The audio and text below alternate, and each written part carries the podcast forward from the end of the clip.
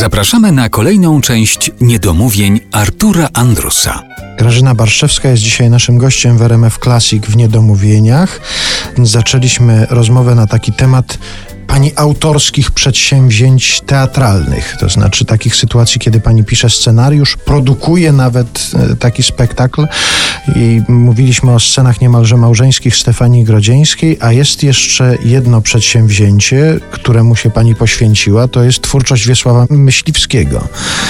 Rozumiem, że to też po prostu z miłości do tej twórczości. To prawda, tak, tak, tak, tak, właśnie, więc, więc jeżeli e, los mnie nie obdarowuje czymś, co tak bardzo mnie porusza, jak w przypadku e, Stefanii Grodzieńskiej, czy zupełnie po innej stronie twórczości Wiesława Myśliwskiego, no to właśnie tak miałam taką bezczelną myśl też kilka lat temu.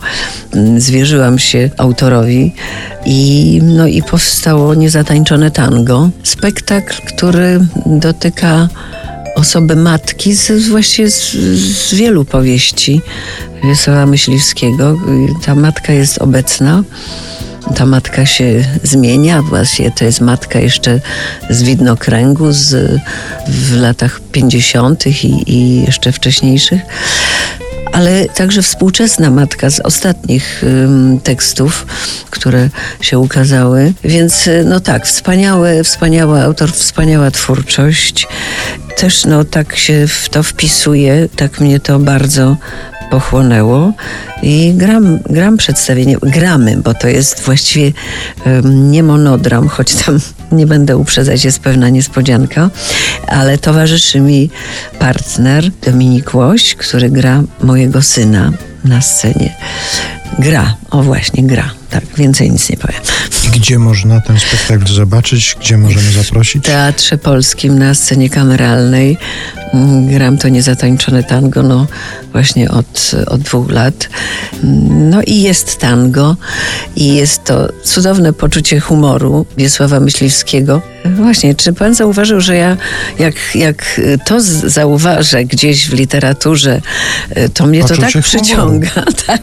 To mnie to tak przyciąga, bo oczywiście to jest nie wprost, ale w tej literaturze tam tego cudownego poczucia humoru Wiesława Myśliwskiego jest bardzo duże. Zresztą ja bardzo lubię też poważne treści przekazywać bez jakiegoś nadęcia, bez jakiejś bicia piany na ten temat, ale z, czasem z uśmiechem, czasem z przekąsem, ale wiele się da powiedzieć bez y, takiego przycisku, bez takiej wielkiej kropy nad i.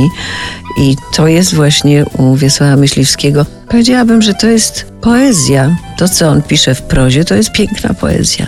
Wspomina Pani w tej książkowej rozmowie, że ma Pani to szczęście rozmawiać od czasu do czasu z Wiesławem Myśliwskim. No tak. Jak takie rozmowy wyglądają? To są rozmowy telefoniczne? Państwo dzwonią do siebie przy no jakichś no okazjach?